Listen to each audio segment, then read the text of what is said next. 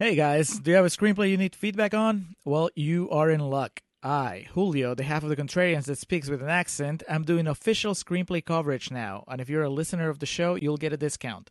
Just email wearethecontrarians at gmail.com and tell us which is your favorite episode of the podcast and why. Turnaround is about two weeks, and you'll get detailed notes that are even more thorough than what we do in the show, although it'll also be less funny. For more information, email wearethecontrarians at gmail.com or visit our website, wearethecontrarians.com, and click on the Julio Reads Your Scripts link. Your voice is beautiful.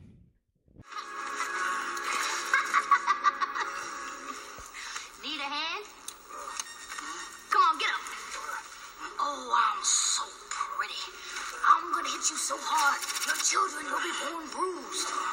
Get up. Pa-pa-pa-pal. Marvelous,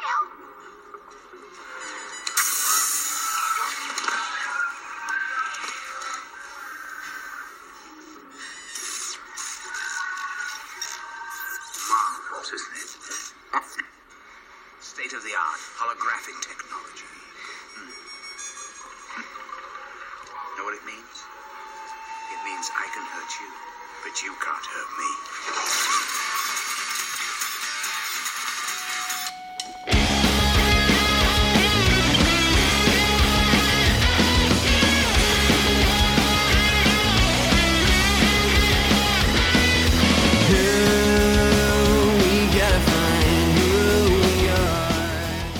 Welcome to the Contrarians, where we're right and you're wrong. Be sure to check out the Contrarians on iTunes, where you can rate, review, and subscribe. We're also on SoundCloud, and don't forget about our main website, wearethecontrarians.com. Be sure to keep up with the pretentious ramblings of Alex and Julio on Twitter at James Alex Mattis and at Ovnio. That's O V N I O. Time for the podcast.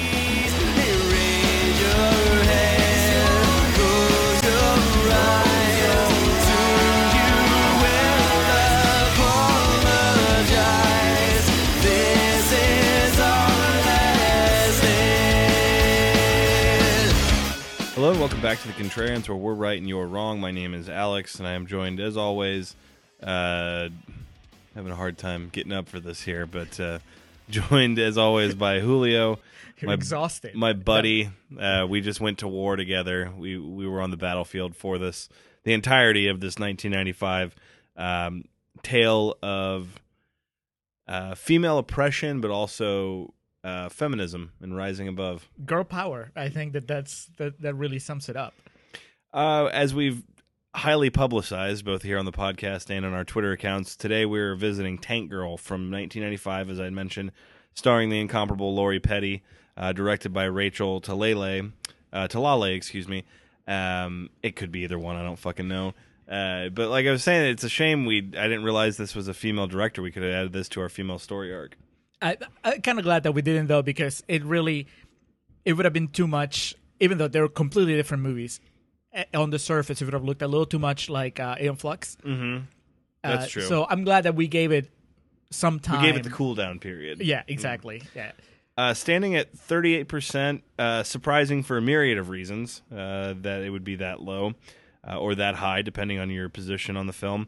So, Julio, let's start off with uh, the critics and the those who didn't like it. All right. There's not 95. That means that Rotten Tomatoes was just becoming the empire Mm-hmm. that it is now. So there's less reviews than than before, uh, or th- less reviews than we have now. Yeah. For for this kind of movie. Uh, but there's still a few quotes that I could rescue from the wreckage. Uh, Owen Gleiberman from Entertainment Weekly says an aspiring cult film that would rather be cute than dangerous. Felix Vasquez Jr. from Cinema Crazed says unfunny, often painfully boring, and so blatantly low budget and poorly constructed. Matt Brunson. Rude. I know. It's like, do you have anything against uh, women being empowered? I think you do. Uh, Matt Brunson from Creative Loafing says Rachel Talele's hyper direction and Lori Petty's hyper performance result in migraines. You also get Oh, here it is. You also get an unrecognizable Ice T as the most antagonistic of the Rippers, and Iggy Pop in a fleeting cameo as a pervert. There we go. Yeah, Alex recognized Ice T's voice during the movie. I didn't. And Iggy Pop's worn out face. And then finally, Mike McGranahan from Aisle Seat simply says, "Ugh." Well said. Well said, Mike. I, we like a man that's uh, just concise, to the point. To the point. We, We may don't- not agree with you, but I Yeah. respect the. No need for all the fluff. Yeah. Uh, so the year is 2033, and 11 years prior, in the year 2022, uh, a comet hit the Earth and essentially wiped out all the water on the planet, and also left planet Earth uh, kind of a, wouldn't even call it a dystopian wasteland, but basically the human race had to pick up the scraps and the wreckage and move on from there. It was seemingly anarchy. Right. And, and you know, as it starts, you may be tempted to just generalize and say, okay, this is your average post apocalyptic landscape deserts, lots of sand, people dressed like the Tusken Raiders from mm. Star Wars. You know, you could think that this is just the next entry in the Mad Max universe. I was about to say right away, you can see a lot of Fury Road influence from this movie. yeah. That I'm sorry that this movie that Fury Road took from Tank Girl. Right. And the Fury Road, of course, its biggest claim is that, oh, we made Charlize Theron a badass. And mm-hmm. how cool is that? And how nobody had thought about it before. Wrong. Yeah, 1995, we had Lori Petty being a badass, and she didn't even need Tom Hardy to be next to her. no, So she didn't uh, need a man to hold her hand through this. No, not at all. She she after the first shot, I mean, we just start with a voiceover that tells you this is not Mad Max. This is a youthful, playful woman that hasn't lost her sense of wonder, uh, her sense of uh, mischief, even though the world has gone to hell. And, and that's refreshing because usually when you see a, a world that looks like the one that the movie portrays, you just think, okay, I'm in for a rough time. Yeah. And right off the bat, I mean, we should go ahead and address this. Throughout the film, there's a lot of uh, transitional animations. We get a lot of um, columns and uh, fuck, what are they? What are they called in comics? Panels. We get a lot of panels. Uh, I'm not sure if it's from the original comic, the Tank Girl uh, comic itself. I'm not overly familiar with uh, that series. But we do get a lot of animation. I likened it to the transitions to the video game for Sega Genesis, uh, Comix Zone. Um, just refreshing and something we don't even see enough of of this 22 23 years later Yeah, I think uh, the last time I saw something like that was in uh, way back in our first year when we did the the Natural Born Killers episode, and you had that Mickey escape. Um, now that one. That one divided us, but it, here I think we're together in our appreciation for what Tank Girl was doing, and I think it's because as great as Lori Petty is, and she's great, and everybody in the cast is great, full of energy and everything. There is just sometimes you need to kick it to eleven, Yeah. and you can only do that with animation. Yeah. there's some crazy stuff that happens that you just can't do, or at least they couldn't do back then on the budget that they had. Mm-hmm. So I I appreciate the ingenuity of just saying, well, we'll just draw it. and there's a couple uh, segments of the film where we get extended animated sequences as Like well Like little shorts, Mm-hmm. basically. uh, in this new era of the earth uh, w and p is the evil driving force the water and power. Uh, they're basically you know um, the the sith. They are the the empire for all intents Alex, and let- purposes let's call it what it is. Because the head of uh, of uh, this evil corporation is Malcolm McDowell, uh, and he's playing kesslee. Playing Donald Trump. yes. I mean, there is no, there's no way it's around all it. white men. Yeah, it's all white men. He treats women like garbage, and he, even though he's super powerful, he's also ultimately kind of dumb. Mm-hmm. I, it's almost like the filmmakers had a glimpse of the future back in '95. They there was a window that opened. They had a feverish uh, nightmare that gave them a glimpse of 2018, and they just like wrote it down like real fast. Women will be oppressed, and and uh, we will need somebody to, to rally the forces.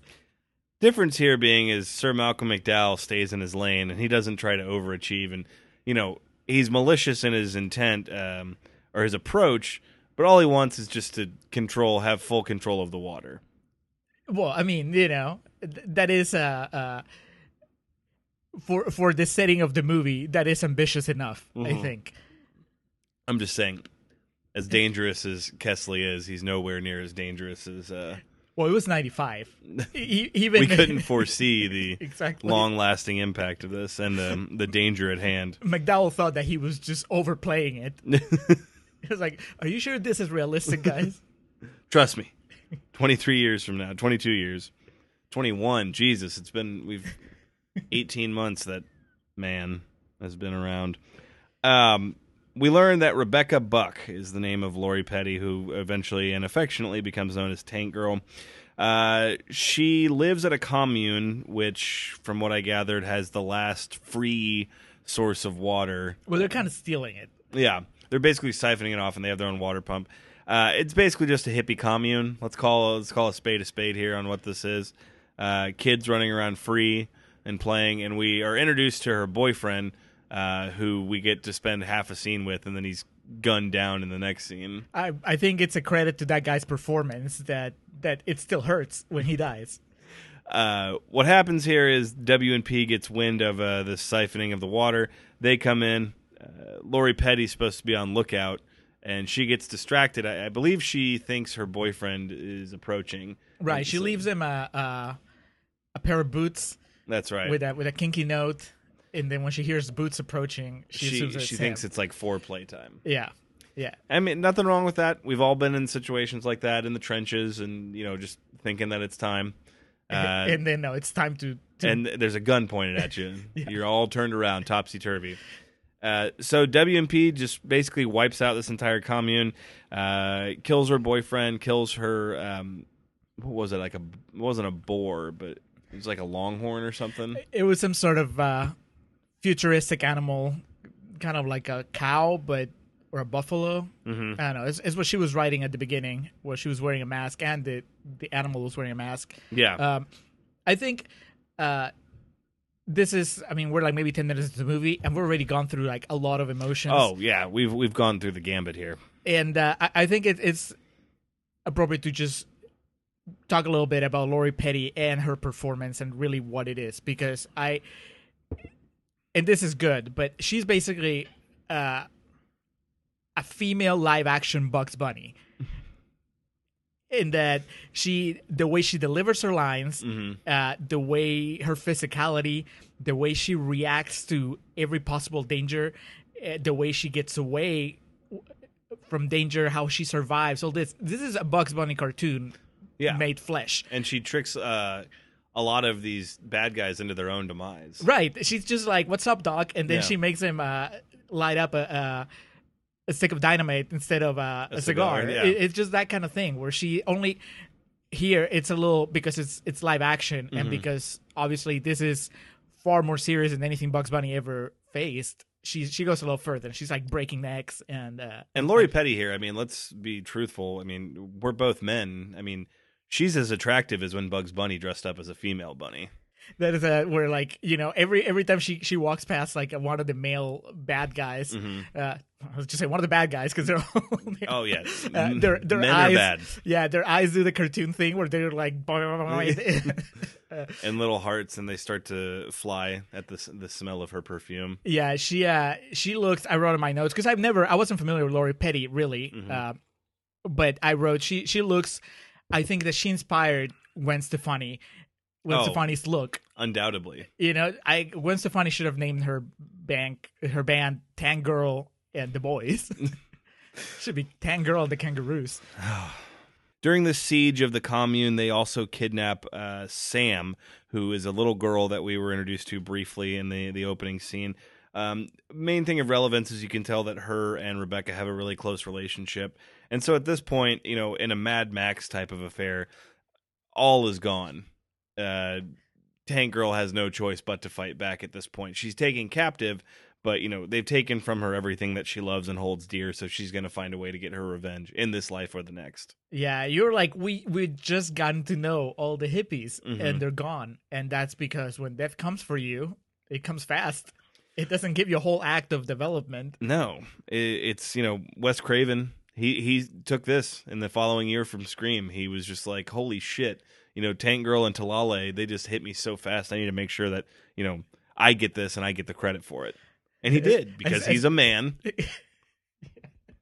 He finished reading. He finished watching Tank Girl and got on the phone and called Drew Barrymore. so a few changes. All right, hear me out. um, throughout the first act, we learn that Kesslee, Malcolm McDowell's method of killing is he has this little device that he stabs in the back of his uh, enemies or his victims, as it were, that somehow extracts the water supply from the human body. It's actually pretty cool. It's a really evil bad guy type of uh, device, but as an audience member, it's kind of a cool thing to watch. Yeah, he's uh, he gets a pretty awesome, lengthy introduction actually that culminates uh, with him using this device. But you know, his bad guys are giving him a report. They- they- His second in command giving him a report, and he's not happy with it. So he smashes first. It starts with him smashing, uh, I guess the the panels, the windows. Uh, there, so there's a lot of glass mm-hmm. on the on the floor, and then it ends with him he basically tortures the second in command, makes him walk barefoot over the glass, mm-hmm. and then stabs him with this device, and then drinks the water that was extracted from Purified. purified. Uh, pretty unforgettable. Yeah. That's McDowell saying, "I will not, uh, I will not be overshadowed by Lori Petty's It was the year. amazing Of, performance." it was the year of water filtration because didn't Waterworld come out in 1995 also? Yeah, that's it was like the complete opposite. Then all the water that they are missing and Tank Girl just went over to Kevin Costner's movie in Waterworld. Maybe they're like from the same universe, just in far different periods of time. It's the dark side of the earth. hmm Uh, Waterworld got all the water and uh, Tank Girl. got It- Malcolm McDowell. It's the flat Earth thing. The comet just kind of knocked it off its Oh, there tilt, and go. all the water drained down. Rebecca is enslaved to help out with WNP. Uh, Kesslee is, you know, intent on breaking her spirit, making her part of his army.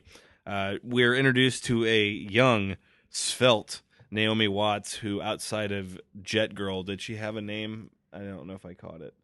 Uh, but they didn't call her Jet Girl. She's just Jet. That's right, because much like Lori Petty has an affinity for tanks, you guessed it, Naomi Watts has an affinity for jets. Uh, what we see of her is a young, timid girl who just does a lot of mechanical work on site.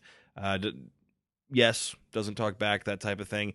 It appears as though that is eventually where they want Lori Petty, Petty's character to go. They want uh, Rebecca to be a glad-handed yes woman. Right. Uh, it's uh, I I really appreciated also Naomi Watts. I guess in what was his her debut Mhm. in American cinema, she is uh, I've never seen her as a brunette before. It agrees with her. Mhm. Uh, the brunette hair, the glasses, and just the A counterbalance. young Liev Schreiber went, ooh. wrote down Tanger on her list of uh, movies to buy when they come out on uh, DVD, VHS probably back then. Oh, laser Laserdisc may have been on its way out, but Well, I mean, uh, what do you think Liev Schreiber was using back then? He was like, Oh, the top of the line. Yeah. Well, he had just uh, he was riding hot off the heels of Mixed Nuts, so So he was he actually got a film projector. in yeah, I was room. gonna say he had a 35 millimeter installed in his mansion. his to do list like buy tongue girl print. uh, but yeah, she's she's great because she she's a complete opposite of Lori Petty, and and once the movie gets them together, it's uh it's pretty awesome. Also, You got the visual of it, right? The yin and yang. Oh yeah, yeah, yeah, yeah. Yeah. I mean, but, but Alex, I've been watching movies for a while. Okay. I mean, that's uh, uh, I can understand how for people that don't watch as many movies as we do, it, it would have taken longer in the movie to realize that. Mm-hmm. Well, even you know, with our pompous attitude about our you know ability to put on our film critiquing hat, I mean, this is still a movie that requires multiple watches to get all of the overtones and themes. well, because there's so much going on at all times. Uh, uh, That's a shoot. that's that guy that was complaining about the hyperactive direction, the hyperactive acting. It's Mm-hmm. that just sounds like a lazy person to me. Somebody doesn't want to put in the work when they're watching a movie. Yeah. Uh, but yeah, there's uh, I really like just as memorable as uh, McDowell's introduction as a villain is the moment that uh, Tank Girl and Jet Girl basically meet. Uh, and it's uh, there's one other character that's part of this, uh, the guy that we dubbed. Uh, I, I I guess he was like I thought he looked a little bit like Kevin Bacon, but really he looks more like John Travolta. Yeah. It's kind of like a mix of the two of them. He's basically the number one or the number two, or who- Right, the guy that got promoted when the other guy got killed. Yes. Uh, and so he is 100% trying to rape uh, Naomi Watts. Yes. Very uncomfortable. Yes, which I really like that this movie. uh, That's something I appreciate, not just about the tone of the performances, but also the the comic book intermissions and all that stuff. Mhm. It's like they put you at ease, letting you know that hey, this is all fun and games. Don't worry, nothing too horrible is gonna happen. But then at the same time, it allows the movie to pull the rug from under you and let some things that are almost as Mm-hmm. you can't get too comfortable. Exactly. So you know, you're like, there's no way that anybody's actually going to get sexually abused in this movie, but a lot of people get killed. hmm A lot of people. So I like that that the, movie kept you on my toes. Mm-hmm. But but so yeah, this guy, Bad Travolta, is is is harassing uh, Naomi Watts, and suddenly Lori Petty gets in between them and kisses her, Yeah. and the power of a female on female kiss is enough to just scare away Bad Travolta. Yeah. That I mean, if that doesn't say we women need to stick together, I don't know what does. She implies or she says, "Hey, quit bothering my girlfriend," and he just, you know, he has no answer for it, no retort. So he, Yeah, I think he actually goes like, "Ew," Yeah. and then walks away. he scurries away. Uh, in a blue velvet esque scene, we get Lori Petty straddling a tank for the first time, and uh, basically we learn that tanks mean a lot to her. Not much else to say. Yeah, she. uh That's when the Moving on. That's when the the Shaft theme comes on. That's right. Yes. Yeah, The theme from Shaft plays as she straddles the the barrel of the. we we couldn't believe what was happening, so it took us both a few seconds to realize that that was the Shaft theme. Yes. Which after we're done here, I'm I'm going to listen to the Shaft theme before I go to bed. While, while you play with your My Your tank. tanks. yeah. Um essentially from this point on it's just a an elongated torture scene that would make uh, James Wan come in his pants in terms of uh, Malcolm McDowell just wants to break Lori Petty uh, her, her spirit, so he tries freezing her and starving her, uh, beating her up. beating her up just straight up. And then eventually um, which is a device that would i could definitely say i was getting claustrophobic watching it. It's this long pipe that's angled slightly and it gets narrow more and more narrow the further you go down uh, and that's basically eventually what he believes breaks her but man it's fucking awful she goes down this pipe but she's going head first so when she gets stuck all the blood rushes to her head it looks very uncomfortable very well shot But now, as we were describing it, if you haven't seen the movie, you're picturing this just horrible, like 007 torture. You know, like 007 where like Pierce Brosnan gets captured and they like torture him. oh i was thinking of um, the one with uh, Dana Craig, where they like where he's naked and yeah, they have the big rope. It, it's a mix of both. Uh, Yeah. uh, because the thing is, Lori Petty doesn't break. I mean, she she has a smart ass remark for every single thing. that- It's like Street Fighter when they're whipping E Honda and he just no sells the entire thing. also 95 classic, I think. Ninety four. 94. Yeah. I know I watched it right after watching Forrest Gump. But yeah, so this is I think that at this point, even somebody that's that's wasn't catching on by now, it's just 100% clear. You know, you have the white rich man in power trying to break down the rebellious The in- Spunky indomitable girl. spirit of the female. Exactly, and he doesn't. It, it's just so inspirational. It's it's a message that I think needed to be delivered in '95. It certainly needs to be delivered today. Unfortunately, we need a refresher today. Yeah, yeah. It's like where is a Tank Girl remake? Mm-hmm. Because really, who would you cast a Tank Girl now? I mean, who can match Lori Petty as far as Jennifer Lawrence? Fuck off. um. Shit, I don't know. Think about it. We'll we'll, we'll get to it by the end of Yeah. Contrarian's Corner. I think. Okay. Uh, I mean, it, it would probably have to be Alec Baldwin as the McDowell character. and tr- actual Travolta as not Travolta. yes. Um, with Rebecca finally caving in, uh, she her body basically shuts down on her, and while she's unconscious, uh, uh, Kesslee basically implants a bunch of homing devices and tracking devices on her. And what he's going to use her for is to track down uh, the Rippers. The Rippers are this group we're introduced to in the very first scene of the film. Basically, we just get a very brief synopsis and what they are. We don't know if they're vampires, but we know they're basically vicious animals that rip apart people. Yeah. So they're like the third faction. You have the hippies. You have the the big bad guys uh, led by McDowell, and then you have this sort of boogeyman that nobody has ever really seen Yeah. because nobody survived an encounter with them. Exactly. Like the Kraken. Uh, what this leads to is a big long shootout in which uh, Jet and Tank Girl are able to escape. And this is where we get, I think, our longest cartoon sequence of the film. Um, basically, the trials and tribulations of their escape. Right. It's it's when Tank Girl finally gets her tank. That's right. In full command, uh, she gets the bypass code and all that. She's twirling the uh, gun uh, mounted on top, and I believe doesn't she clock Naomi Watts in the head with it? Yes. Yeah. Uh, she she clocks her in live action, and then when we go to the cartoon, you're allowed to really see in cartoon. You Mm-hmm. know, if you saw this in live action, it would be a little too upsetting. That's right. But 'cause as her, her face is all fucked up. Right. As a cartoon, you can just take that. Oh man, that that really looks like she got hit in the in Mm-hmm. the face with a with a barrel. Um, this is also the scene where uh, where I thought that we had lost McDowell from the movie. Yeah, a big explosion goes off, and Malcolm McDowell's arm. We find it, but we don't know where the hell Malcolm McDowell is. Yeah, I I wrote in my notes. Did they just psycho McDowell? Like, he was gone. yeah, I thought that maybe uh yeah that was the time where uh, Evil Travolta was going to take over as the main bad guy in the movie. take his rightful spot at the, Yeah. the top. Uh, but you know, there's a good teaser in terms of we know Mc- McDowell's going to be back because she finds his arm and says, "I wonder where the rest of you is." Right.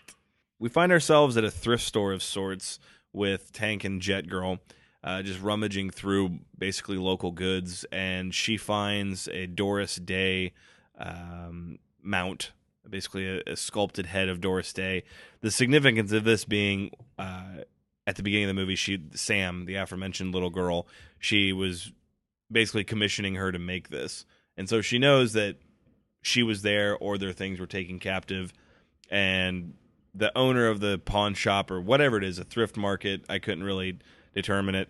At gunpoint, explains, you know, oh, there was these little girls, and this is where they went, yada yada yada. You can stay here and soup up your ride if you need to. Were you disappointed that th- this character didn't turn out to be just a member of the cast for the rest of the movie? Because I thought that we were getting introduced to basically a third, a third member of their group. That this this Or a member of a B-52's cover band. Well, she could be both. That's true. Uh, so now that I know that this is uh, uh, just a one scene cameo, this is would be like the this would be like the Kristen Wiig cameo in the in the remake. Yeah. because this is also a character that comes out. She doesn't take the spotlight from Tank Girl, but she's definitely way out there compared to let's say Naomi Watts. Yeah. Right? She's all quirky and she's been doing like a lot of stuff. This is also the scene where it's revealed that Naomi Watts is a device that allows her to tell when somebody's lying. Which does not come back into play at all. but I rest of the completely understand because Well, it's to keep you on your toes. You don't know what's coming at you. Right, but also I think that it's very clearly established that well men always lie Mm-hmm. and they're always going up against men. So why would you even need it? Yeah. know if a man's speaking, then you know he's lying. So both Rebecca and Jet fix up their respective rides uh, at this hardware store, thrift shop, whatever it is. It seems to have everything. It's the Lowe's of the future. There you go. And so the tank is souped up. The Jet has a new coat of paint on it. Looks fly as hell. Uh, they go to a brothel, as I believe they got word that's where Sam can be found, where they were taking uh, the young girl. Uh, basically, a futuristic brothel. Looks like a scene out of Southland Tales, uh, in that there's a lot of. They're not clones, but all the women are made to look exactly the same, and a lot of old dudes there just fondling them. And Yeah, there's a I guess there's sort of like a dressing room that will custom create clothes for teaches you. Teaches you how to dress. yeah, does your makeup and everything, and uh, and Tank Girl goes through it and comes Mm-hmm. out. This is the one time where they actually explain where her new appearance comes out because between scenes she keeps changing clothes. I think she has at least a dozen costume changes throughout the movie. She's wearing in true Gwen Stefani fashion. yes, she's wearing twelve t-shirts and she just keeps start taking one off and just moving on to the next one. Uh, this is where we get our Iggy Pop cameo. He is the lecherous man that's trying to. Uh, he's trying to uh, pay for the services of the little girl. Uh, you know, and Iggy Pop looking as gnarly as ever. Uh, and you know this backfire. Very disturbing that he doesn't look out of place in. Uh, not at all in the situation. He not at all out of place, um, looks wise. Now, as he's attempting to grope this girl and you know have his way, she, uh, a gift that was exchanged between her and Rebecca at the beginning was basically, uh, it's not a bomb, but it's this ball. It's kind of like a porcupine type effect uh, that Iggy Pop grabs it from her, and when she claps, these blades shoot out of it and go through his hand. It's actually pretty cool and also a, an excellent moment of vindication, not just for Sam, but for you know any girl that's been in a situation like that before. a 10 year old defeating a creepy old guy. That's that was amazing. It could be the high point of the movie if not for the fact that this movie is just basically made of high points. And then we go into a musical number uh, set to the tune of Let's Fall in Love. And it looks like everything's going to be good. It looks like we're wrapping up the film here, in fact, and we're going to rescue uh, Sam and be on our way. Uh, it is not to be, though, as WMP, uh, I guess, were they monitoring the facility? Yeah, I, I think they never say it out loud, but they've been aware of everything the entire time because I think that uh, the entire movie, from the moment that Tank Girl escapes until she returns at the end, uh, was was a big ploy on the uh, on the part of McDowell. Mm-hmm. Actually, they do say it. I just remember that he actually explains his plan at the very end in classic bad guy fashion, uh, because he wants to get her to bring the Rippers to him. So he's monitoring her the entire time. Yeah. Uh, he has a TV where it looks like he's watching a DVD of the movie. Yes. Uh, it's blocked exactly the same way as, as the movie's blocked. And also, she never addresses at any point. It, it, it honestly just could have slipped her mind. But as an audience member, you know, you remind yourself, yeah, he wired her to basically just be a move, a walking, talking, you know, recording device of everything and uh, tracking device. Um, so after this whole kerfuffle is finished, they head out into the desert and they fall trapped to one of these. Um, uh, it's basically a booby trap that's set by the Rippers, and we meet the Rippers, and they're basically hybrids of kangaroos, dogs, and people. And Ice T is one of them. And there's one that plays a saxophone. There's there's a lot that happens uh, in this. I would say generous 25 minute sequence of the film. It's it's an acid trip of kangaroo proportions. I there's there's the highlights to me as one, all the kangaroos are male, right? And the movie very quickly mentions shows you that even even the kangaroos are not above uh, sexual harassment. Mm-hmm. Basically, one of them is like, let's hump them. Like they, they have them captured and Yeah. they're kind of like drugged up. They're giving them oxygen or something to keep them calm. Nitrous oxide. They're trying to get them high to admit they they think they're working for W and P, so they're trying to figure out what the fuck they're doing there. Right. And then uh and then they're like, well, they don't know anything. Let's kill them. And then one of the guys is one of the kangaroos is like, no, let's hump them. Mm-hmm. That's it's almost like a throwaway line because by now you're just almost desensitized, uh, because basically every single male that they encounter in this movie is trying to take advantage of them. And, and but now it's like even the kangaroos do it. Yeah. Uh, Number two, yeah, we had IC and the jazz playing. Uh, what was his name? Reggie Kathy, I think, like the main guy. Yes. Uh, so they got like real, they got real actors to play this because yeah, you need somebody that can act over all these layers of makeup. These these are not cartoons; they're actually, you know, they're not animatronics or anything. They're actors with with makeup on. Yeah, like that's fucking like four hours of makeup, chair makeup. So they need to make the most of it. Apparently. And uh, number three, even though okay, so they're they're men. Eventually, we spend enough time with them that you can see the layers in each character. So, you know, you have the guy that likes jazz. You have the guy that actually says that he's not really a kangaroo; he was a dog and got upgraded. Yeah. And so he's the one that's the most innocent out of them. How did he learn to talk? Or genetic mutations. I mean, guess. it's just you know, it's the future. But we go through all this. They break bread together. They dance together. There's implied sexual activity between Booga, who is the the dog that was upgraded, and uh, Rebecca. Um, they dance. They dance. They yeah. they pray by dancing. That's right. It all comes to a head with the Rippers agreeing that Jet and Rebecca will help them take down W and P. Um, so they go to infiltrate WMP and um, and do so fairly successfully. Their original mission is a botch. They try to take uh, a shipment of what they believe to be guns and weaponry away, but it's basically just a decoy. Uh, it's dirt, and then a dead body is in one of them. A dead body of I think one of their leaders or something. They recognize the dead body. I did not, but they do. Uh, Well, you're not a kangaroo, Alex. That's true. So their plan to infiltrate it is to repaint the jet that um, Naomi Watts painted her red color, and then they're just going to go back in posing as members of WNP, and then just take them down from the inside, type of thing. uh, this is where we get the Naomi Watts Oscar clip.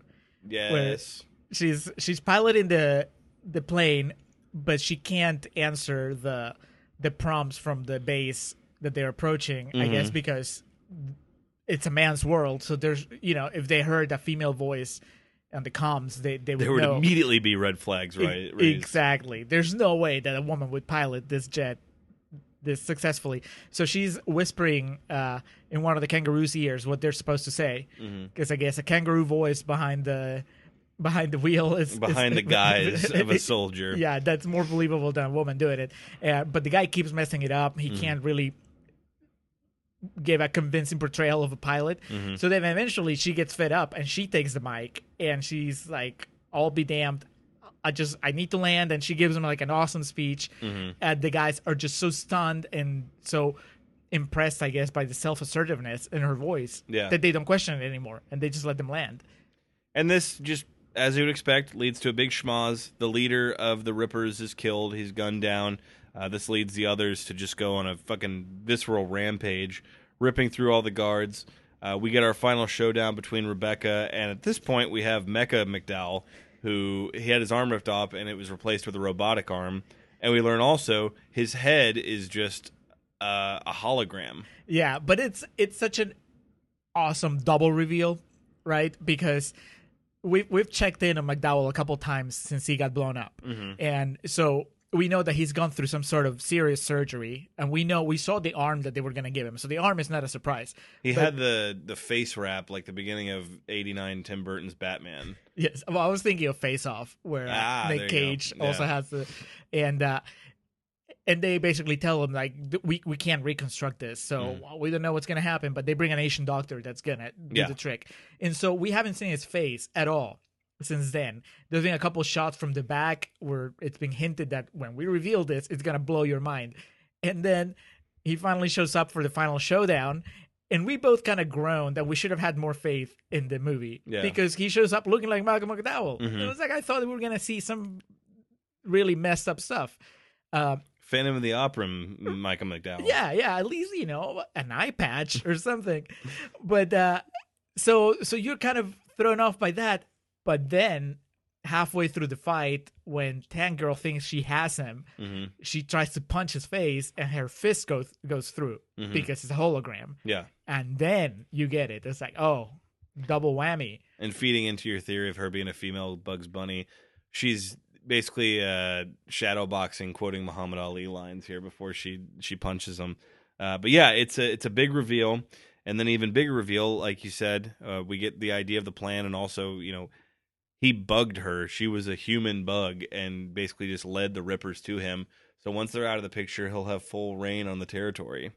Um, she defeats him with fairly no issue. Uh, But she has a tank. well, I was about to say she gets him in a compromised position with little issue, and apparently the tank is self-aware and can control itself, and it shakes its head no that it can't kill it because it's out of ammo. So she gets in there and starts loading beer cans into the cannon, uh, and then we get Malcolm McDowell standing and doing like karate chops at the beer cans that are flying at him. Um, and I think he doesn't he go come on at one point. he does. He totally does. And then so she just aims it higher and in a cruel bout of irony and, you know, a fitting end to our, our bad guy Kesslee, one of the beer cans hits a, an arid bucket of water hanging above his head. It dumps down onto the hologram of his head and basically he short circuits. Well, well, he short circuits, but he's not gone yet. Mhm. And you think in classic '90s. Uh, oh no, there's one more twist of, right, of right. irony. He's he's gonna come back up. Yeah. Right. But then she just uses his his weapon on him and sucks the the water out of him. That's right. The only thing that was missing is she should have drank it. Yeah. Yeah. Eh, Well, you know what? She will not stoop to that level. That's fair. She's a fair. powerful woman. She doesn't need to go for those theatrics. But speaking of powerful women, then Naomi Watts has her own closing scene as well. oh, that's right. She she offs not Travolta. yeah. she- and again, she goes because it starts with I guess Travolta's trying to take off, and then suddenly he notices the laser pointer Mhm. on his crotch, and you're like, oh, she's gonna shoot his nuts off, Mhm. which that's fine. He was a fucking rapist. But then she she rises above that and actually moves the pointer up to his forehead, and then he says, "Fuck you," and then she's like, No, she, he says "fuck me," and then Oh, she yeah, says, "For the last time, I don't want to," yeah." and then shoots him. badass. I, I think that for that brief moment, she she out badasses Lori Petty. and Vindicated by Dashboard Confessional was written in tribute to this movie. Um, and then the movie ends. It's done. It- I'm finished. pretty much. The Booga, the kangaroo comes down and They they share a kiss. yeah, and he's just like, I made the guards empty all the bullets out of their guns. Like, why didn't you take? And they kiss, and then there's an implied sex scene with them in the tank. Yeah, there's there's one final animation where it's just a celebration of everything that we've come to love about this movie. There's uh And then the closing credits start to play, and the song, "Yeah, Tank Girl," and a franchise was stillborn. in loving memory of Ice T. Uh, yep. yeah, that was that was that was something. That was this is the movie that set the feminism movement back 30 years. It. uh I mean, it does end very abruptly. We're not kidding. Not Travolta dies. She kisses the kangaroo thing, and then the movie's over. Yeah, tank girl. And we don't even get the directed by. Like Talalay was just like, "Fuck this, take my name off of it." uh, he's like once is enough at the beginning, yeah, for real. and then Ice T gets gets credit. He gets billed before Malcolm McDowell. He gets second billing. McDowell's agent was like, "Do you want me to fight for this?" I- no, no, no, that's okay. That's okay.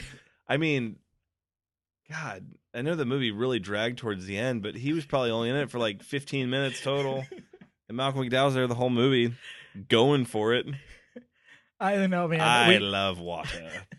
I I I have a feeling that all those times we didn't see his face was because he wasn't really there. He was the bad guy from Inspector Gadget at one point. Yeah. They showed him like sitting in his big chair, like laughing with his mechanical arm flailing. Uh, we're we're totally real talking right now. We're bleeding over here. We shouldn't. No, let's let's take a break so we can go to real talk. Agreed. Oh my goodness. And you have to explain, if you will, who Tank Girl is to people in America who's never, who've never seen this comic book before. Tank Girl is a post-apocalyptic, funky, sexy, silly hero, heroin. She smokes cigarettes and drinks martinis, and I kill Malcolm about five times. He keeps coming back. And then in the end, you end up sort of hanging out with, uh, um, Some kangaroos. yes, right. Well, they're half Iced kangaroos. tea. They're half kangaroos and half people. Half, exactly, right, kind of mutant sort of things. And you play the bad guy who runs the, That's the, right. the corporation that controls all of the, water, in the whi- universe. which is, which is the gold standard. That's Yeah. currency in, in that particular time. It, it's kind of a movie that you know you park the, your brains at the door, you go in with a thing of popcorn, and you just have a good time. Hopefully, you know it's that kind of movie. There you go. I, it was it was very uh, it is it's comic book like and there's a whole in terms of its effect and its feel and the way it's uh, you know the, the animation in it and and all of that other stuff and I just sat there and I thought I don't think I've ever seen anything quite like this before. Yeah, that's one thing. If you go to the movie, whether you love it to death or hate it, there's nothing like it. You've never seen anything like this movie before. So it's worth just the experience of the mixed medium and the madness. And It's not a good movie to go and have a snooze in. It's so loud. this music is like, isn't it? You love all. It's like, whoa. It's all this sort of, um, what do they call it? Grunge from Seattle. Yeah. You know that kind of new. Is it? Shut up. yeah, it's Okay, real talk for Tank Girl. Real Tank. Um, this movie has quite the legacy. Uh, I mean, joking aside, it really it's looked at as something that derailed Lori Petty's career. Not to say she was on track to be fucking Meryl Streep or Rachel McAdams or Emma Stone or something like you that. You never know though. They try to treat her like fucking Mamie Van Doren in this movie or uh, fucking Judy Garland. It's like, all right, she'll dance, she'll sing, she'll act, she'll cry, she'll laugh. Um, she'll be she'll be cute, almost like borderline like child acting cute, but she'll also be sexy. We'll make sure that you question does she have a mental disorder. yes. Um, so leading into this, she was in Point Break, and then of course her big breakout, which I'm shocked you've never seen a League of Their Own. I, I know it's it's one of those that's being on my to watch list since forever. Um, and I gotta get I know, in. I know that uh, there's no crying in baseball. That like Tom Hanks is amazing, Geena Davis is amazing, uh, Lori Petty's fantastic, Rosie O'Donnell, which I'm not fond of usually giving her credit, but she's phenomenal in it. Madonna. Madonna is Madonna.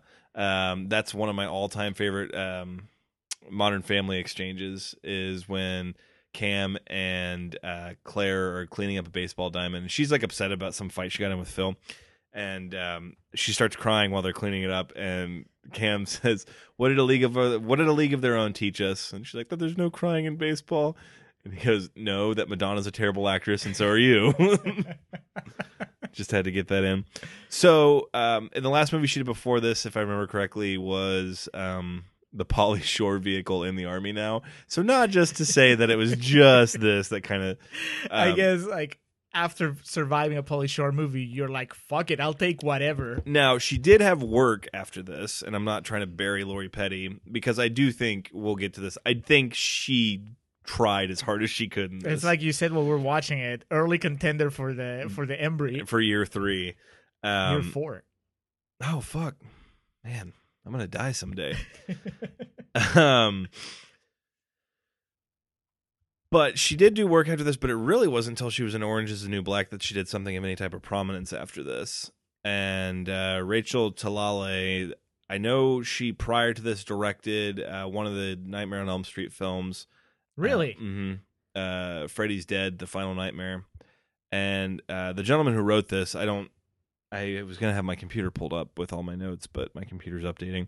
Uh, but the gentleman who wrote this also uh, adapted the screenplay. I'm sorry, he didn't write it because it was obviously based on a comic, but he would go on to write Terminator 3 Rise of the Machines. So as, as much as I don't like, I raise Term- my glass to that man. he bounced back. He got In a into, big way. yeah, he got he got into a big franchise. I don't really care much for Rise of the Machines, but I mean to to get there after doing Tank Girl, that's that's a big accomplishment in my mind. Um, before we we move on to, yeah, I'm sorry, guy. really talking about this, Yeah, because we've got some fun trivia to go through. So um, yeah, I have a I have a. I mean, who quotes. fucking liked this? Um, you know, like I was Besides, telling you, was that Corey that was tweeting us while we were watching it? yes, but I mean, he he might just like it because it's terrible. That's that's a fair point. or he might actually like it. I don't know. You never know with Corey. I, I'm, I'm sure we'll hear about it. Uh, yeah, Uh, but yeah, there aren't that many quotes because, uh, like, it tends to happen when you look up uh, a, an older movie uh, on Rotten Tomatoes. A lot of the the splotches and the tomatoes don't actually have quotes on them. Um, just a very reluctant thumbs up. like just say I like it, don't make me explain why. Uh, but Jeffrey M. Anderson from Combustible Celluloid says, ultimately, I had a lot more fun at this movie. More fun at this movie should be more fun with this movie. Well, whatever. Ultimately, I had a lot more fun at this movie than I did at Batman Forever. Which I I'm sorry that that can't be right. I mean, maybe rest it's right for him. I just can't. No, Batman Agree. Forever has Tommy Lee Jones turned up to fucking a thousand in that movie. It's Tommy Lee. It's an apt comparison because Tommy Lee Jones is basically doing Lori Petty in that movie. Well, and uh, Jim Carrey goes for it too. But Jim Carrey's always Jim Carrey. I mean, he's That's always true. going for it that But way. Val Kilmer was like the worst Batman. Val Kilmer is a stone sinking in the water slowly. And um, Chris O'Donnell. hey man, is Batman Forever the one where he does his laundry? Where Yes. he's like got the nunchuck socks. Yep. And fuck, who's the damsel in distress in that? Nicole Kidman. Nicole Kidman. Oh God, that's a bad movie. I mean, that's not bad because of her, but no, no, no. I know that movie is not the sum of its parts. It's R- right, Yeah, it's um, Joel Schumacher just was off his rocker, his Schumacher. He was uh he was a real bad guy in that movie. Yes. He, he really his his plan to destroy Batman completely worked because they approved a sequel with him as a director. well, I think the difference with that movie and this one is that movie made money. right. Yeah. Because because he was Batman, not Batwoman. Boo. anyway, yeah, this guy Jeffrey M. Anderson likes Tank Girl more than Batman Forever. Okay, that's like your opinion, man. Um, Janet Maslin from New York Times says chief among its strong points is no- is Lori Petty, a buzz cut, fashion plate, and a Prozac necklace, who brings the necessary gusto to Tank Girl's flippancy. And then finally, Uh, Stefan Birgir Stefansson, that sounds like a made up name, from SBS.is simply says girl power. This would have been right around the time of the Spice Girls, so I'll take it. Um, Teddy, And- oh, and then I downloaded this picture. I was going to show it to you while we were watching the movie and then got distracted. okay, so Jesus, It's uh, I, I'll probably I'll put it on the website when this comes out. But uh, yeah, it's a picture of a Tank Girl comic, the cover, and she is she's standing in front of a kangaroo, one of the kangaroo guys. The kangaroo, presumably Booga. I, I don't know. He looks kind of angry. He looks like the the angry one, the, like Ice T. But he's uh he's grabbing her boobs from behind, and she's It's got. like the Janet Jackson Rolling Stone cover. oh, is that what it is? Yeah, Was Janet Jackson's uh, hand down her crotch? no, not like that, Oh, okay. but it also cut off at her navel. Okay. Well, yeah, her one of her hands is down her crotch. Yeah, it's Um, it's pretty crass. Um, I mean, I, I wouldn't say that this represents the movie we just watched, though. no, I mean you could tell. I'm sure the comic. It's like a lot of movies that are adapted from those types of comic books. Those like graphic novels. It's with the exception of Watchmen, which uh, uh, Zack Snyder managed to squeeze more sex and wiener into than was in the actual book itself. Uh, but you can usually tell it's more of a pulp, raw. It's trying to adapt it into um, something the whole mainstream audience can consume. And this tank, like Watchmen, that's not. It's not a story that everyone's going to want to see anyway. It's a very Right. Even if it was done well, and by done well I mean done any other way, but we saw here. right. uh, Even if, yeah, even if it was done better than what we did here, to where uh, somebody would like it, you know, just like the average person would like it. I don't think it would be a big hit because it's still just really weird and Tedi Sarafian, uh, and I do apologize, Tedi, if I mispronounced that, but that was the gentleman that did the screenplay.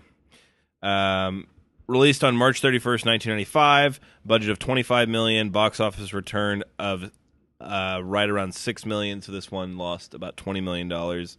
Um, real quick to run through the fun things I did find about it. This made me laugh really hard. Uh, this is from the IMDb trivia section.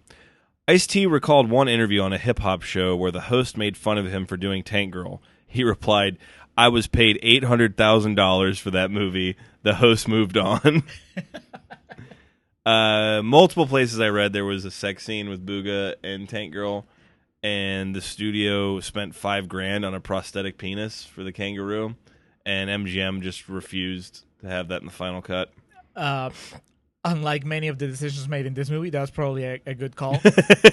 um, the director Talalay, this was a movie that since you know she the producers in the studio screwed up my vision of it, and it's I'm sorry, I can't imagine a director's cut that makes this a better movie.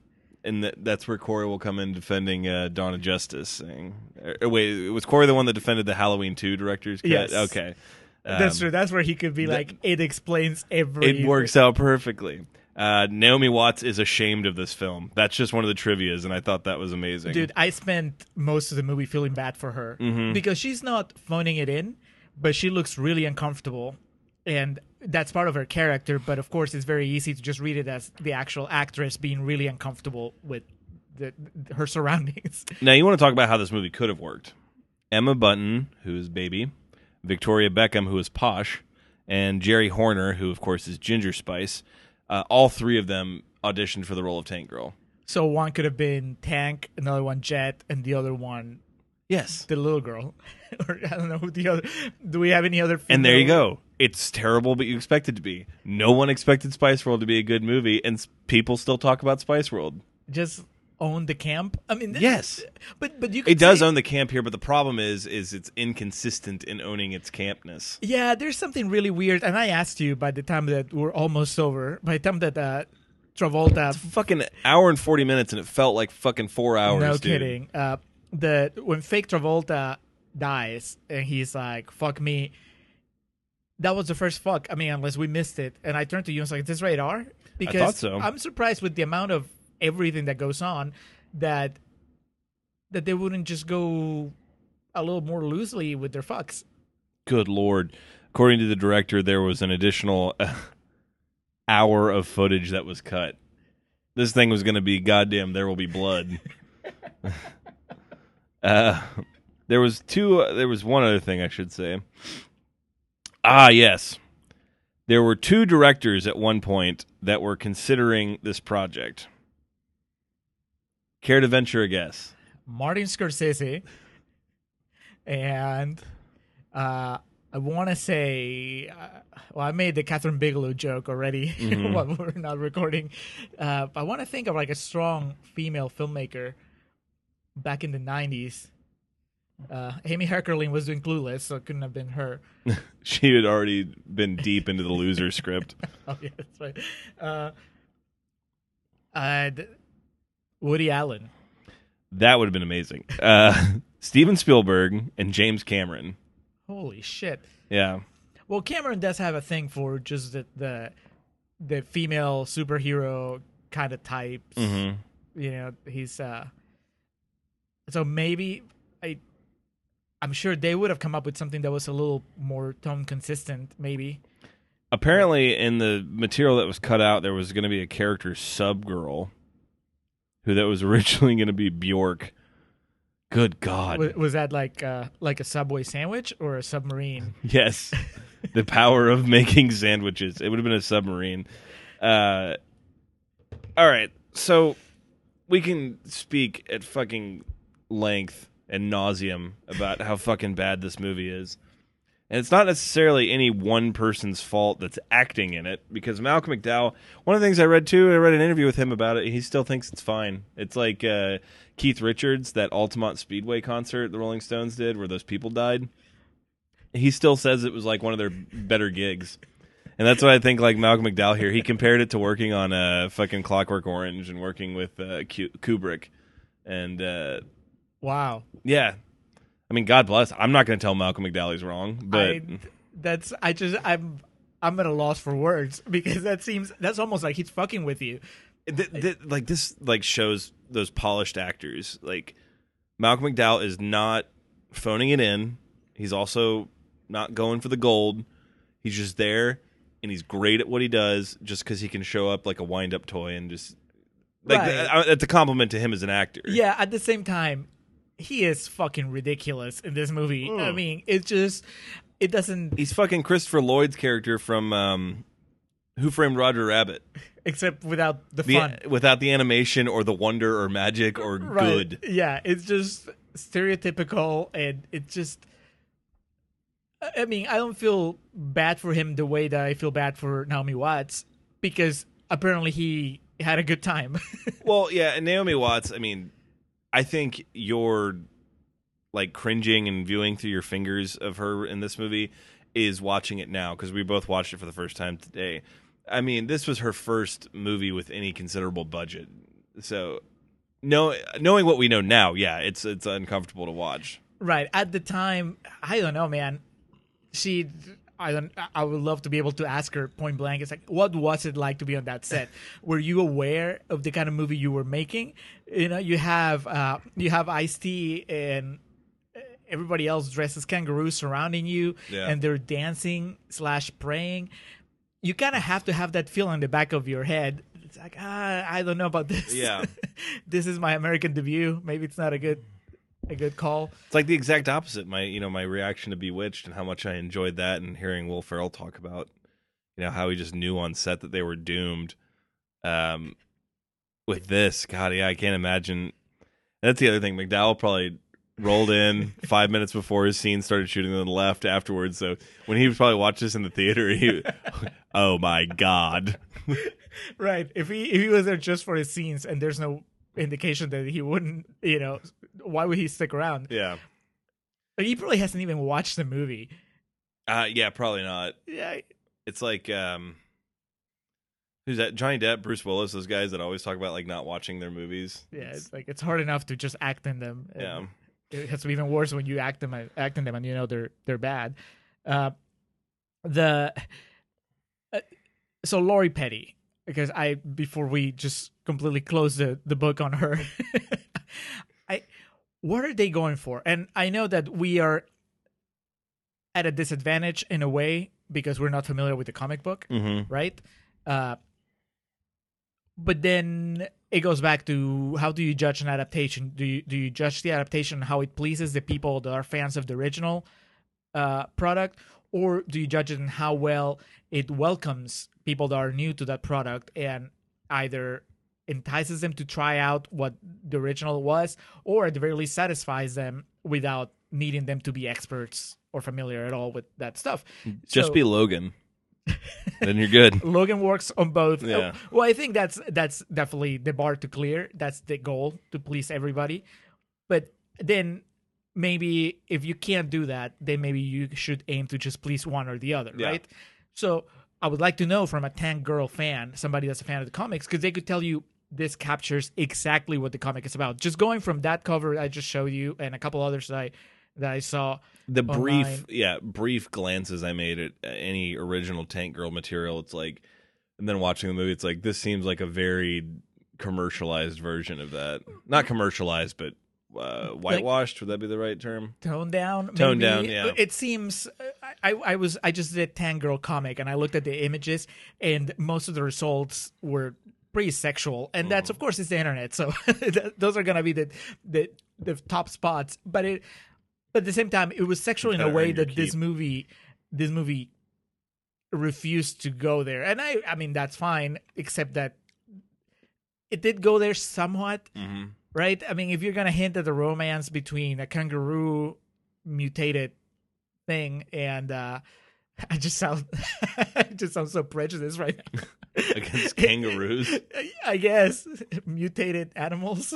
nah i mean it is what Uh, it is i there is a weird dynamic of uh and i'm not just making this up i read this was like one of the things the issues with the production about is rebecca supposed to have any type of like m- like a mental disorder issue or something like that because she seems like sociopathic in some ways I, I, yeah, hundred percent. Well, but there's also, uh, I the way that Lori Petty was delivering the lines, her inflection, it all she sounds like a little girl. So I thought before she took the mask off, I really thought that she was gonna be a much younger character than she turned out to be, and uh, so the girly voice when you put that with the with the more adult stuff, I, I mean, oh dude when that part she's like it's like the first time you got laid you just say dad am i doing this right it's like oh god Right, but I think that there's there's a a way to make that line work. It's just not how they did it here. Like there's a way to stage it with either a different actress or a different tone in the performance, or you know, she's saying that she's saying that to oh, she's saying that to Naomi Watts. Yeah, that's right. Uh, I don't know. As Naomi Watts tries to hide behind the scenery. yes. She's like, why why do you cover your mouth every time you laugh? And Naomi Watts is like, I'm trying to cover my face. Uh, yeah i i that is uh, like i say i've said it plenty of times in this podcast i put that on the director the director was watching that performance and decided that it worked absolutely. uh so it, it's kind of like you said lori petty is giving her all here so i don't know if she's also on speed the entire time Uh, Yeah, she's the last person I blame. I But- blame Ice T before I blame her. eight Ice T, hundred thousand dollars Ice T should have known better by now. Yeah. Uh, but then you know he's under heavy makeup, so he thought he was just gonna get covered up. Hey Yeah. man, he married Coco Austin in the end, so he won. I mean, props to that guy. Um, above all else, this movie's biggest failing, it's just fucking boring. yes. So that was that was my next point, which was, I mean, we were like what thirty minutes into the movie when you turn to me and you're like, nothing's happening, Yeah. right?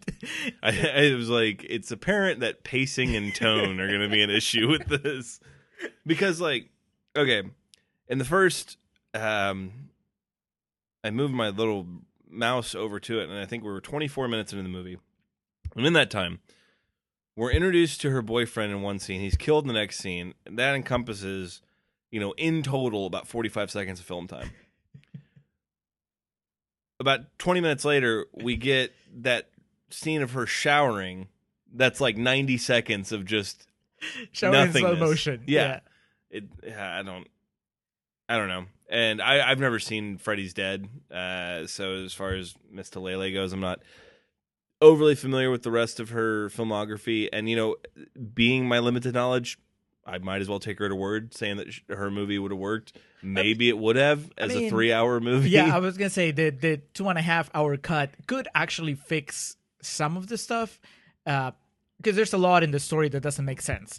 To there's a lot that's rushed. Right. And, and, you know, the tone issues might not be as severe if you have other scenes that kind of build up to those really weird whiplash moments where like, oh, this was funny and now this is really creepy There is and this is zero explanation why the Rippers dance to pray. And Right, it's just just because I guess it's supposed to be funny that they're doing that.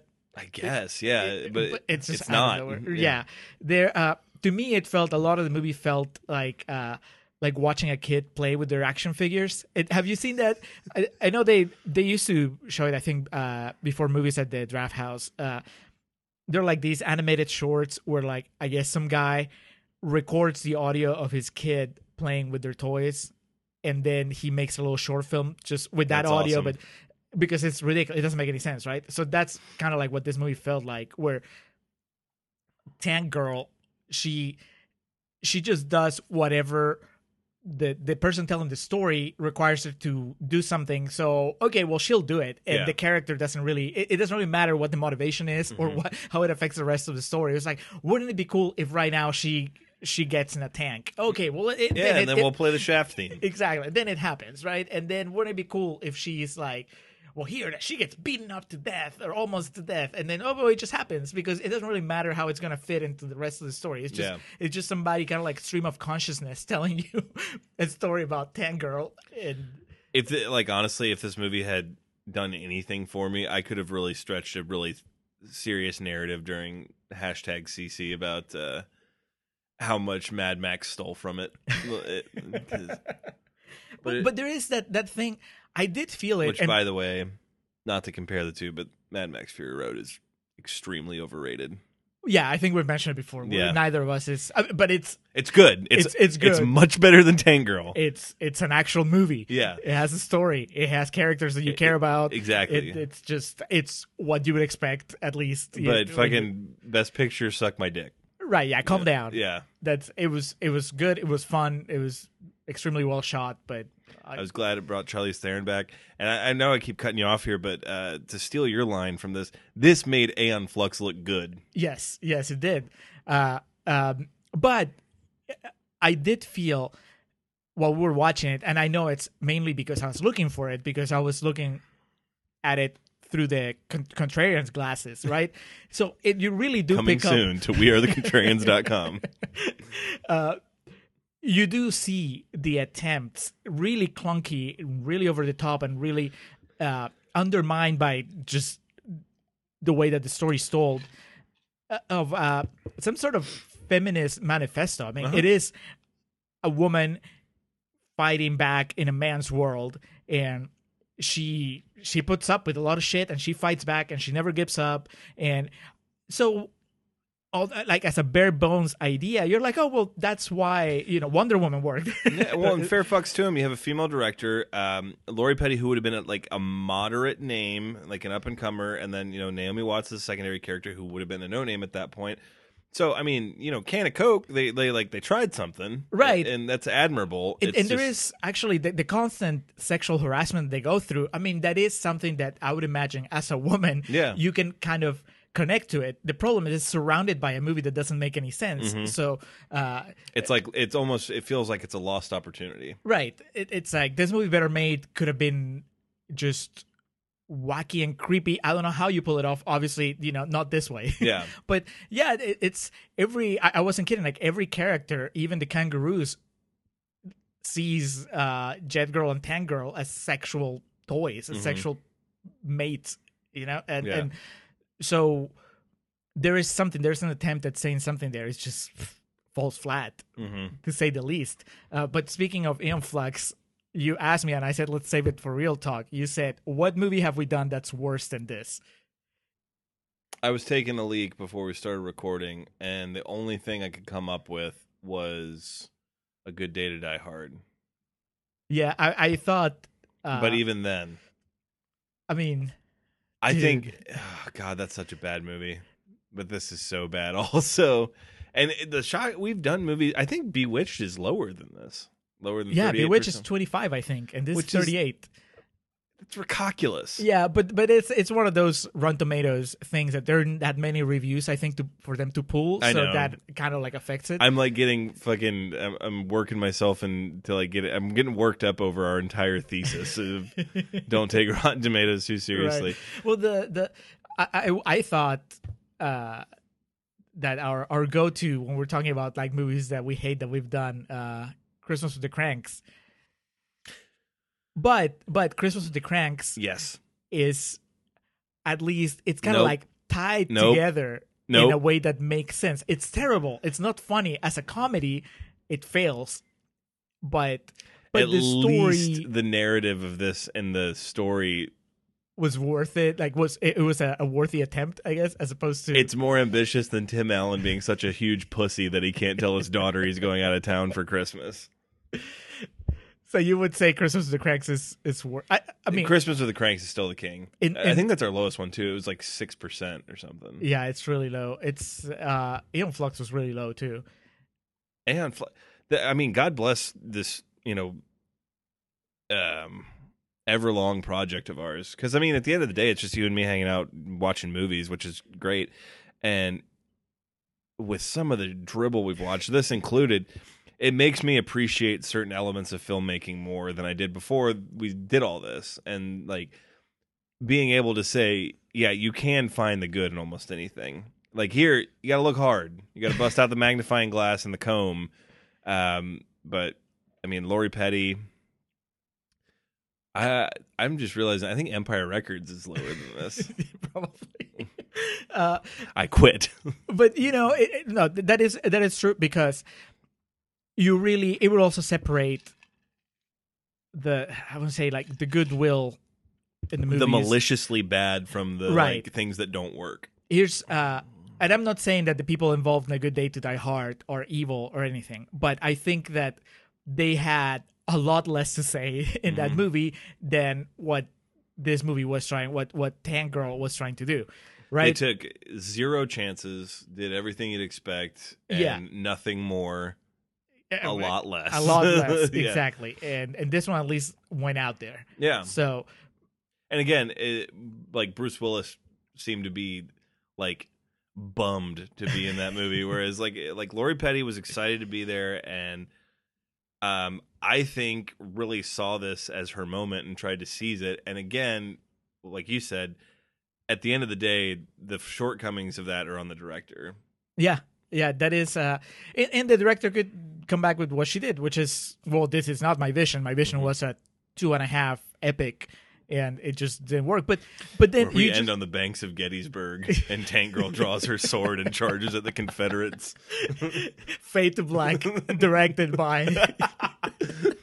I don't. Did we mention that in Contrarian's Corner that there's not a directed by credit? I hadn't noticed until you said it. But Yeah. yeah, that's uh, just goes straight into the cast. Yeah. It's like she could have just protested. I guess I, I thought that they weren't allowed that by by DGA, uh, rules they had to have the credit there. I mean, the, her credits at the beginning. Yeah, I was but, gonna say she's credited with it, but Uh, but then it prompts a question: Do you need a two and a half hour movie about Tank Girl? if, if if that's if that's your original uh, intention, then you're starting off in the wrong way. So I would need to read it to have a better idea about that because that goes back to my thing with Watchmen. Of people complained it was too long. It's like, look, if you're actually trying to tell the story of Watchmen, you need like a fucking four and a half hour movie, Right? Yeah. No. No. No. Uh, Watchmen. There's no way that you could do a movie that was shorter. I think, No. and it's when And you- even then, it's almost too short for like all that's encompassed in the Watchmen story. Right, but Watchmen is it's it's an actual story with a beginning, middle, and end. Whereas Tank Girl, I'm assuming, it's an ongoing series. So this doesn't feel like the Tank Girl story. This is the introduction of Tank Girl, That's how been- she, how she became Tank Girl. Who is the Tank Girl? right. Uh, that's always been one of the things that the anytime someone tries to jump on a Metal Gear Solid movie because it's just like there's so much to it and Uh-huh. such an like an ever expanding universe and stuff. Um, So you need a movie first where he he doesn't. Uh, he's just metal, and then he finds his gear. and finally he becomes solid. Yeah. Uh, I mean, and let's not let's not get it twisted here. It's not like this was the only comic book movie that failed, and certainly not the only comic book movie of the '90s that failed. Yeah. I think the '90s. If you look at the history of the comic book adaptation films, the '90s was a very trying, struggling time. Not just like on in film, but also television. I remember. Uh, do you remember on MTV they tried to convert the Maxx into a weekly series? And Yeah, uh, I'm, I'm trying to remember if we've like mentioned it before because I know that I told you I haven't watched the Maxx, but I did catch a couple episodes of something else that I just didn't get. yeah, Those those weird. Oh, it might have been when we were talking about Aeon Flux. Yeah, Aeon Flux yeah, was yeah, part of that that first. Uh, when MTV had that wave of like cartoons that they were trying to get out. Yeah. Um, but yeah, it took a while, and I mean, it's so weird how that is because with the way the comic book genre of film is now, um, no one would take a chance on like a, a kitsch, like a really niche story like this. It, it's got to be like you know the big dogs.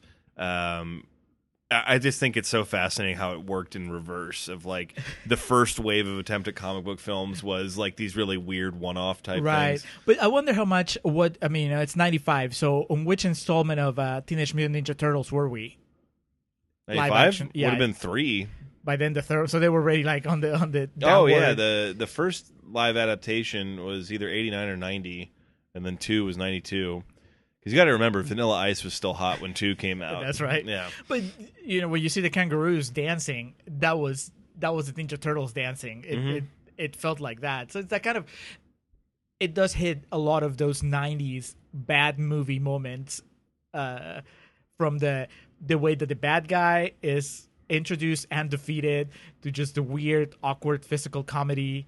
Uh, yeah, I could. It, it really felt like a '90s movie, like a bad '90s movie. Yeah. Um, I always think of my my buddy Brody whenever I talk about Tank Girl. Um, Yeah, how did you come to this movie, by the way? Because this was your suggestion, and I was extremely surprised when, as we are starting it, you're like, "Yeah, I've never seen this." Uh, well, it's honestly it, he had this one line one time that's always lived with me that it was stupid. It wasn't like anything profound. It just made me laugh really hard. He uh, Brody, his favorite movie ever is Point Break, uh, unless it's changed, but I doubt it. And um, we were talking about that one time, and somehow Lori Petty came up with that. And I was just like, yeah, man, she was hot. She was a good actress, you know, good talent. And then he just like he didn't even look at me. He just said like, yeah, man, you just don't come back from Tank Girl. and uh, I, I knew it had a legacy, and it's one of those that I've read up on. It's not like a Cutthroat Island colossal bomb or anything like that, but I've always known that it has a legacy of being like this really stagnant, um, almost a black hole of sorts of people involved. Just went down the drain with it. I mean, Geena Davis bounced back from Cutthroat Island. Yeah, Geena Davis is also an exceptional talent, and she also made the Long Kiss Goodnight. Do Uh, you think Geena Davis would have bounced back from Tank Girl? I, I don't know. Well, Geena Davis also had the built-in excuse with Cutthroat Island because she was married to the director. So yeah, Yeah. bit of a different scenario. Um, but with this, it was just one of those. I was surprised we hadn't done it already because of its infamy. And uh, I, I mean, I knew it as a movie that wasn't necessarily good. More like, I guess I knew it as a cult movie. Uh, yeah, it's not in the lineage or the. You won't see it mentioned with some of the other like all-time worst that we've covered or things of that nature. But it definitely has um, a notable level of fame due to its badness. holy shit. Cutthroat Island, 1995, 38%. Just like this movie. Well, when I said bomb, didn't that movie lose like over a hundred Oh, million yeah, yeah, yeah. dollars? it bombed. I was just curious about the Rotten Tomatoes reception. I've never seen it. It's I, I haven't seen it it's either. Geena Davis and the homeboy from Princess Bride, right? No, it's uh, some guy that's in uh, Dark Knight Rises. I'll Hmm. tell you in a second. Uh, So as we wind this down and as you look that up, uh, Matthew Modine. Modine? really Matthew Modine? Yeah. Oh, Hey, Frank Langella is dog. I'm assuming he's you not got an actual fucking. Frank Langella. And, hey, Doug. Uh, as we wind down here, we were we made allusion to at the beginning of this of um, with comic book movies finding the balance between the two, and and by balance I mean uh, mainstream audiences that don't know the source material and also hardcore fans. Right. At this point, would you? I think I'm more or less just talking to you as a friend. We could have this conversation off air. The same. I think I'm at the point where I'm ready to put Logan with Dark Knight in terms of uh, movies that accomplish that, like the the peak. We've never really talked about Logan other than me listening to you like telling me how much you cried during it. I, I cried a lot more during the second time. the first I- time I was just like, "Oh my god, this is so good," and the second time when it all set in and like, oh god, when he like, uh, I could, I could do without the daddy, but when he like looks at her and he's just like, "So this is what it's like." And then the part that I know I saw the first time, but the second time around that fucking killed me wasn't the where she took the cross and turned into the X. Uh-huh. It was the little boy that had the Wolverine doll because I had that same toy when I was a kid. So I was just like, oh god. I, I didn't remember that. No, I remember for, for me probably the most heartbreaking part, other than the very end, is the the Dude, Professor buried- X. Professor. Well, it's it's sad all around, but Professor X. Well, no, it wasn't Professor X. It was Logan's just panic at thinking that Professor X would think that it was he who had attacked him Mhm. instead of his weird clone thing. Uh, I I I don't know. That really. Because how horrible is that? Yeah, you yeah. know, and it really hit me. Uh, but that said, I think I've only seen it once. The thing that bothered me that would keep me from putting it with the super top tier superhero movies for me was the stuff with the kids at the end. And not because there's kids with superpowers, but rather because you have kids with superpowers that don't do much besides running around. They build them up uh, as something that I expected uh, would pay off much harder, right? Yeah. It's like these guys that are kind of like her, like like little Wolverine girl, uh, have powers, and you know that they're gonna come for them. Mm-hmm. So in my mind, I'm expecting the final showdown to be Wolverine surrounded by a bunch of kids. Yeah. and the kids may survive or not, but they're gonna fight as hard as this little girl. Well, I mean, not as hard because they're not like Wolverine esque, but Yeah. still. But they don't really get to do much. There's they're just basically they get chased through the forest, and then the one guard or the one guy dies really bad where they all like team up and right. But it felt a lot like just a bunch of kids instead of feeling like the next generation of X Men. And so, would that be something that would bother me on a second watch? Mm-hmm. Maybe not. But having only seen it once, I remember that brought me down a little bit. Um, uh, and, and it that's- still landed really well because he dies. So um yeah i mean if it's a one-off which mean fucking god bless the person that's going to be cast as wolverine again because no one's going to accept him anyway uh before we go back to that do, do we agree at this point dark knight's the the benchmark uh, I, I have Dark Knight and Spider Man 2. For me, Spider Man 2, they're two very different movies, but for me, Spider Man 2, uh, it hits. as in tobey maguire Tobey Maguire, alfred not, molina not okay. Amazing Spider Man 2. That's that's a different kind of benchmark. It's like a, alfred molina in a trench coat Oh, yeah. okay um okay so i can roll with that and to be fair the difference between those uh logan had like 15 years of material that built up into that so whereas dark knight and spider-man 2 were basically just going on their own Right. so fair fucks to them and much more credit to them for that but yeah man neither of them have an oscar nomination though well dark no, knight Dark Knight yeah. got, got not supporting. a, not a writing but yeah yeah. Uh, I, before we close the book on Tank Girl, the back to it back to it. No, just to give it a final. Uh, I mean, to I- me, i'm ready to move on man to me, it's it's a bad movie, right? I Yeah. mean, to both of us, a bad movie. I, I would give it one star out of five. Uh, I'd probably a D or an F. So, having said that, the or an F. I don't know. I'm if I had more of a level head, I'd probably say a D. But since like well, yeah, I feel bad saying one star because, oh yeah, well they put in the effort and it tried stuff, but at the same time, it's it almost sucks. unwatchable. Yeah, I wouldn't put anybody through this. that's yeah. It's that's the thing. It's not. It's unique in that um, we have our usual takeaway of well, you know, they tried, but we can't really find anything good about it. That was gonna be my my follow up question. Having given it such a low rating, do you have anything that you would say is good about it? I think Lori Petty's effort is genuine. Well, but but I was thinking of something just more specific to where you can say, well, at least this scene worked for me. No. no. No. Uh yeah, and it, it's weird. Usually we have that with these low-rated movies. Um and sometimes, you know, we come out on the other end and obviously by the time you listen to this, we will have done uh we will have put out and published uh, American Hustle.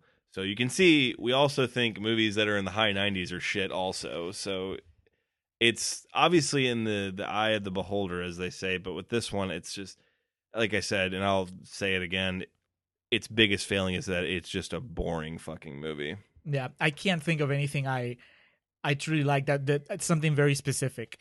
The closest I can come up with is it made me want to watch Naomi Watts in a good movie.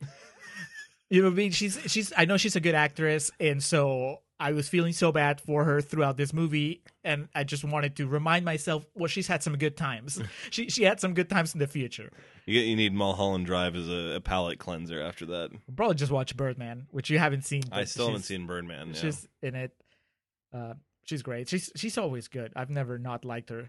She was good in um I don't remember the name of it. The Liev Schreiber um Wolverine Origins. no fuck off. ah fuck. What is that guy's name? Chuck Wepner. What was the name of that movie? Chuck? Was that the name Oh fuck, the one that we just watched uh, At the Regal, yeah. Right. She was in it, right? I forgot. Yeah, she was the the bartender. I keep thinking of uh, uh, Elisabeth Moss because she was his She wife, was. but yeah, yeah, she's she's always good. I can't was it Chuck? I think it's Chuck. Okay. Yeah. Good night. All right, let's bring it home. We've talked about Tank Girl way more than any sane two people should. um, I I said on on Twitter that we were going to announce our summer project. here. Yes, I was. So I'm I'm trying to decide like, do we do it in two parts where we we announce the idea here and then in the next episode we announce the lineup, or do it all together? Uh, I think we should announce the project, and then so we can nail down, you know, what's going to air when, so we can just do the whole rundown of episodes that people can expect in the next episode. in the next So, episode, okay. so this has been a long time coming in, in development, and Julio's. I saw his apartment. Uh, you know, many pictures of uh, coffee and lots of cigarettes smoked. He was he was up many a night putting together this project. So what what are we going to be doing this summer, Julio? Uh, so this summer, which is still two episodes away, we Mhm. decided it's going to start in May, but we have this summer long project, uh, which honestly it was born out of Alex's idea. Uh, um, when he one time he said, "Well, we should do the highs and lows of Travolta." Which reminded me that once upon a time I had looked at his filmography, I guess trying to find a Travolta movie for us to do, and it's almost like every movie would qualify. It's a roller coaster, baby. Yeah, exactly. So, uh, so we're gonna have the summer of Travolta here in the Contrarians. You're gonna get God bless. so much Travolta all throughout the summer, uh, and I would say you're gonna get sick of Travolta by the end of the summer, but that's impossible. Who can get sick of John Travolta? No, especially when you have so many so many facets of his career. He's worked with so many directors. He's been in some really good movies, some really bad movies. Uh and, and of course, we're going off the Rotten Tomatoes uh, scores, which means that there may be some good movies that have shit ratings and some really bad movies that have been beloved by the public. We even have uh, this will run through our uh, 60th episode. It'll be like right in the middle of this. So we'll also have a gray area episode. And there's plenty to choose from in Travolta's career. So, uh, His filmography is the gift that keeps giving. right. And we're not going to go in chronological order because No. it'd be harder to make them line up with our, our positive, negative, alternate thing. So instead, we're just going to go back and forth. It's going to be like I told you in our text- Weaving in seamlessly. Yes, it's going to be like the the Doctor Manhattan origin sequence in Watchmen, where you just go back and forth in time. Only way more wiener. have we seen Travolta Wiener in any of the movies? Uh, no. Who shows their wiener in Pulp Fiction? Bruce Willis. Bruce Willis. Yeah. Uh, yeah, it, it will be it will be interesting because I I figure we'll hit at least one Travolta movie you haven't seen, and we'll hit one that I haven't seen. hmm Uh, I don't know that we'll ever hit one that neither of us has seen because. I mean, we're. I've never seen Phenomenon. I've seen it. Okay. Michael? I've seen it. I've seen that too. Uh, Why did you even bring it up if you've seen it? I don't know. It's got Andie MacDowell in it. Yes. Malcolm McDowell's daughter brings it around full circle. Uh, but anyway, our next episode, you you will get the full lineup, uh, so you can start boning up on your Travolta if you haven't already. I'll be surprised if most people haven't seen the movie we're gonna watch. um, he is that kind of guy. I mean, I don't think we'll go super obscure with No. his titles. I don't know Uh, if we can. Right. Yeah. Yeah, that's the thing. Uh, so that's coming your way this summer. Um, for the episode following this, It's fantastic, Mr. Fox. Wes Anderson finally graces our podcast at long last. Um, outside of that, of course, we've got plugs. Julio, I have nothing this week. What? I've just been playing Friday the Thirteenth a lot. You already plugged that. I know twice. Did you get the the? The Jason X map has not dropped, but they did drop uh, surprisingly the Pinehurst map, which is the map from uh, that's the setting of Friday the Thirteenth Part Five, where it's not actually Jason that's doing the killing. It's a crazy ambulance driver Roy. Did who- they did they drop that guy too? Mm-hmm. Really? You Yeah. can play as as not Jason, Mm-hmm. As if he was Jason. Yeah, well, like in the movie, he wears the hockey mask and like the jumpsuit and everything. It's just you don't learn until the end. He's just this guy that went crazy. Uh, it's it's terrible. It's a very bad movie. Uh, it's I mean, it was on your bad endings list. it, it was that's right. Uh, Well, I mean, it. you are watching Breaking Bad. Yes, but I'm keeping that away from all facets of online just to make sure that there's nothing spoiled. I just started the fourth season. Uh, it's obviously amazing, but we'll have a full Okay, discussion. we'll have a full a special Contrarians TV episode. yeah. yeah, when when I finish that. So Julio, what do you got for us? Um, I got two things. I watched a movie called Marwencol, which you might have heard of. It's it's kind of an Oh, Marvel movie. Call's great. You've seen it, Yeah. Okay, isn't that awesome? Yeah. Isn't- it was. Uh, uh, I knew about it. I'd heard about it, so I knew kind of what it was about. This guy with a head injury who finds a sort of therapy by recreating. I thought it was recreating his life in a, this sort of Mhm. made up town. And then once I watched the movie, I realized that oh no, he's so he's using these action figures to build a scaled down imaginary town. And it's not like he's recreating his past life. It's more like he's created this world where he can, uh, I guess, vent his frustrations. Live vicariously. live like yeah exactly. Because what happened to him is he he was at a bar and he got beaten up by these guys creating the brain injury that Mhm. basically made him forget everything. And uh and so when he's reading when he's playing you know in his town when he's what he does is he creates storylines in this fictional town that he's created and he takes pictures of the action figures and then tells stories through that. It's pretty it's pretty amazing. It's pretty good work. And then but the stories always have these really disturbing ties ties with the real life violence or real life issues that he's facing in life Yeah. or he's facing in life. So it's it's a very it's a fascinating It's rough, but it's really well heartbreaking Yeah. yeah.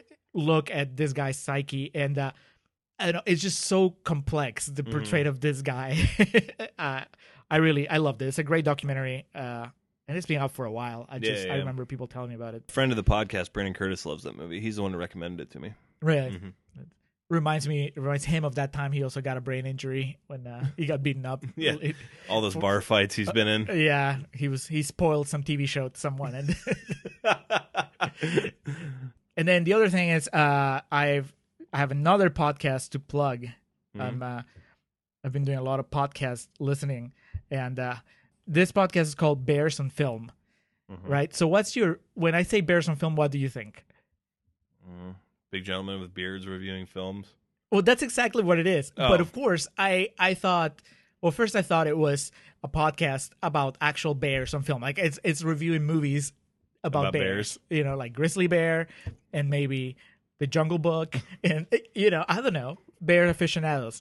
Uh, and then I was like, okay, so it's not that. Then is it like two gay guys reviewing movies? And like their their their hook is that they're bears. Mhm. I was like, okay, that's cool. Are they reviewing like actual like bear gay guys in movies? Because that's definitely niche. Mhm.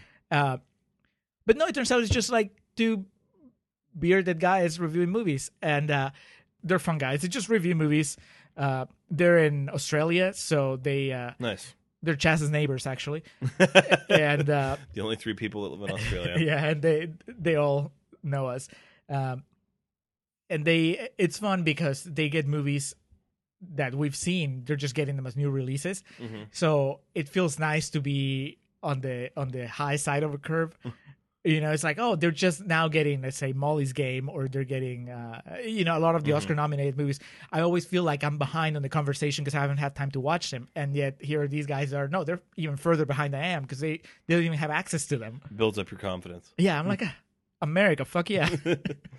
uh, but anyway, they're great guys. Actually, one of them uh, just joked that if we ever wanted to have Bears uh, as guests on the podcast, that we could just give them a shout. And I was like, you know what? We just figured out how to Skype with Chaz, so it might just work. That might be a reality.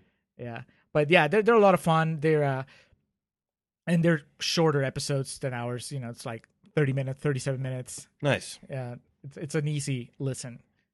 So that is my official plug. Uh, the concurrent plug, Festive Years, our opening track, Last Stand, and our closing track, Summer '99, from the album Don't Let Me Use You. Um, outside of that, all our usual shit is on the uh, bumpers. Uh, questions, comments, concerns, complaints. We are the contrarians at gmail.com. We got anything else? Nope, that's just you know the address, the email address is we are the contrarians, not.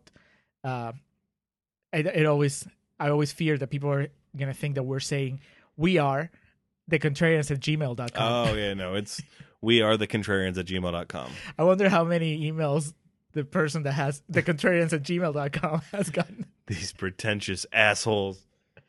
I haven't even watched Tank Girl. What are they talking about? All right. Well, with that all being said, we do appreciate y'all listening as always. Um, you have anything else to add before we go, Julio? nope, that, No. that's it. All right. Just goodbye and good night. That was Tank Girl. We will never speak of it again. Goodbye. Get in the car, I'll grab the keys. Let's go make this summer one that's full of memories.